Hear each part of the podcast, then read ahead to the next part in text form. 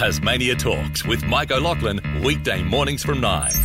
It's 11 to 11. Tasmania Talks Mayoral Moments. And Mick Tucker is the Mayor of Break O'Day Council. Mick, uh, pleasure. Good morning. Good morning, and how are you today on this beautiful sunny day, which is just normal for St Helens? Oh, you're good on you. Rub it in. Thank- Thanks, Mick. Hey, first up, oh, yeah, and I'm well. You've got some thoughts around Anzac Day. Tell us about that. Uh, look, uh, I was gobsmacked this year, the dawn service at uh, St Helens, and it was the same right across Break O'Day. The uh, the people that turned up in the numbers were staggering. We had well over 500 at St Helens at the dawn service Oh, where fantastic. I marched, and Wow. and and you know, since the 100 year anniversary, this has been a really big occasion, and it's something I think we all reflect back on because of what's happening in Ukraine. I think none of us uh, really understand until we, we're actually watching it now. Uh, tomorrow is not guaranteed.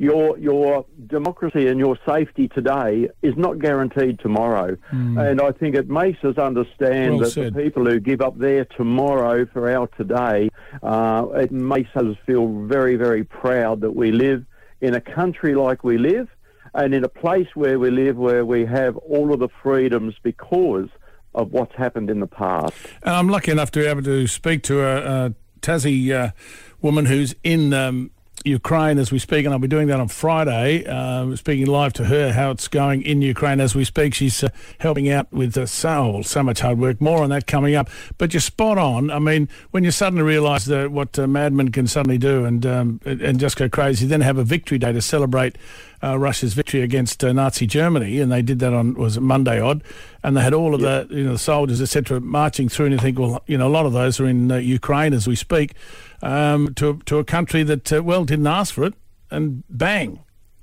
Look, uh, I, I think it just it really does guarantee that. Look, tomorrow is not guaranteed, and uh, we we need to respect what we have and be prepared. Peace was fought for. It wasn't something that was given, and uh, we need to be prepared to stand up for what we believe in and uh, make sure future generations uh, have peace and stability and, and respect the people before them. Tell me um, your thoughts on local government reform. Um, a lot of councils aren't terribly happy with what's already been put out there. Look, uh, I, I think there's a bit of preemptive strikes been happening, uh, and I think it's really uncalled for, but that's just my own personal point of view. The local government reform is all about form and function and equipping councils for the next 10, 20, 30 years. We've seen so many changes with technology and machinery and, and, and services that we provide today wasn't even thought of 30 years ago. So it, it's all about that. It's not so much as look at me, I want the best of everybody else and make me bigger and better and they can go broke. It's not about that. You No. know, we, we need to wait till the end of the reform process, allow everybody to have very strong views, put in your submission, turn up to consultation. Let's try to make local government better and make it better equipped for the future. Now, whatever that may be in 18 months' time when the recommendations come down, we will then determine those recommendations and how it fits and what needs to be accepted in, in whole, in a holistic approach. But we shouldn't be out there at the moment, in my belief, um, trying to do a preemptive strike on neighbouring councils. That's that's all fair if you want to put a submission in, but we don't need to go public and do all of these sort of things. I I strongly believe we need to have good community engagement. We need to understand what the future may look like and how we can develop local government to be a real force to be able to support the requirements of the future. That's what this is about. And Mick, you should. uh, The main thing is allowing the community to actually have a say before, and so that you can represent them at the forum. This is all about community representation. I mean, we all keep on hearing local government is the closest to the people. That's no truer word ever been said. No matter what emergency happens, local councils at the coalface, always a part of everything. They deliver the services. But you know, in a little community like me, everybody knows where I am. They know me personally. They know most of the councillors personally. Well, they get a lotto off you, don't they, Mick? yeah, they do. Uh, but you go to some big cities, and sometimes people never ever get to meet, unless it's by appointment, their local councillor or mayor or whatever. Where Mm. I get people walking up to me in the shop, down the street, wherever. You are close to the people.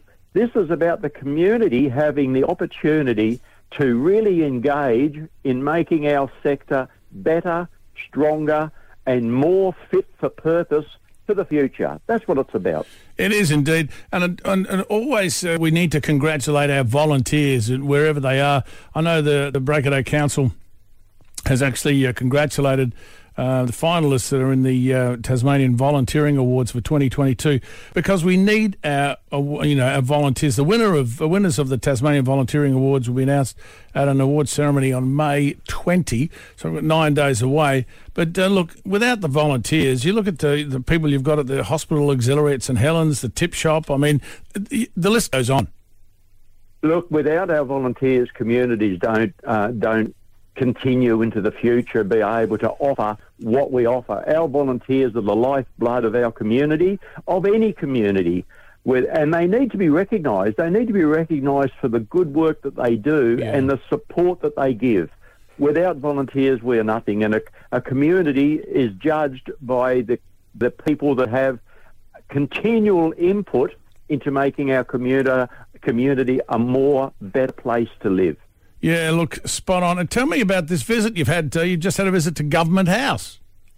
Yes, um, last week uh, I was invited to Government House to to witness one of our our local uh, really really strong representatives in our community, Andrew McGregor, uh, was awarded uh, a OAM last week, Oh, well and uh, it- it was an absolute pleasure to be there to support him and his family on such an incredible occasion. We have a few.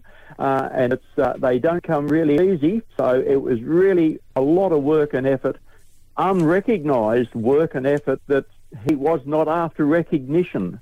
And eventually, the amount of uh, work that he's done, he's been finally rewarded for an absolute amazing uh, commitment to our community and to make Tasmania a better place to live.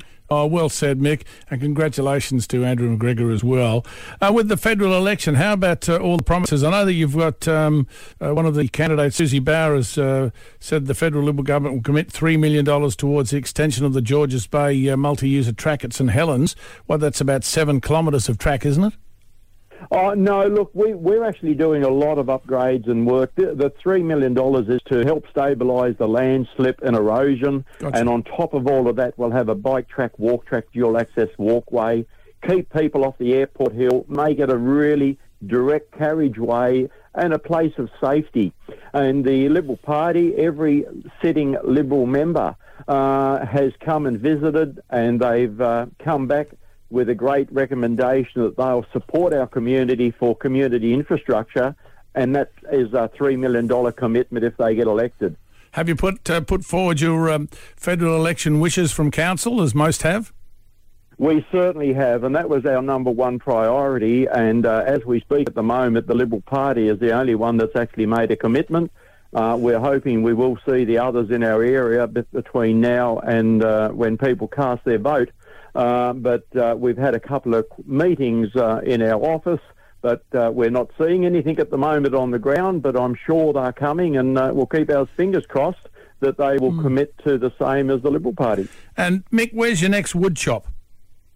Oh, okay. Well, we will be at Campbell Town Show. I think that's the 4th of June where I'll be competing. And uh, I've also just been selected in the Australian team as well. Um, so Well uh, done. we'll be uh, competing against New Zealand in Adelaide Show in the first week of September, along with uh, Henry Main and David Main and, and Gary Lovell from Tasmania, who are also in the uh, inter- uh, international Australian wood chopping team. Oh, well done. Congratulations, Mick. You certainly deserve it. And it's always a pleasure to talk with you, buddy. Have a wonderful day.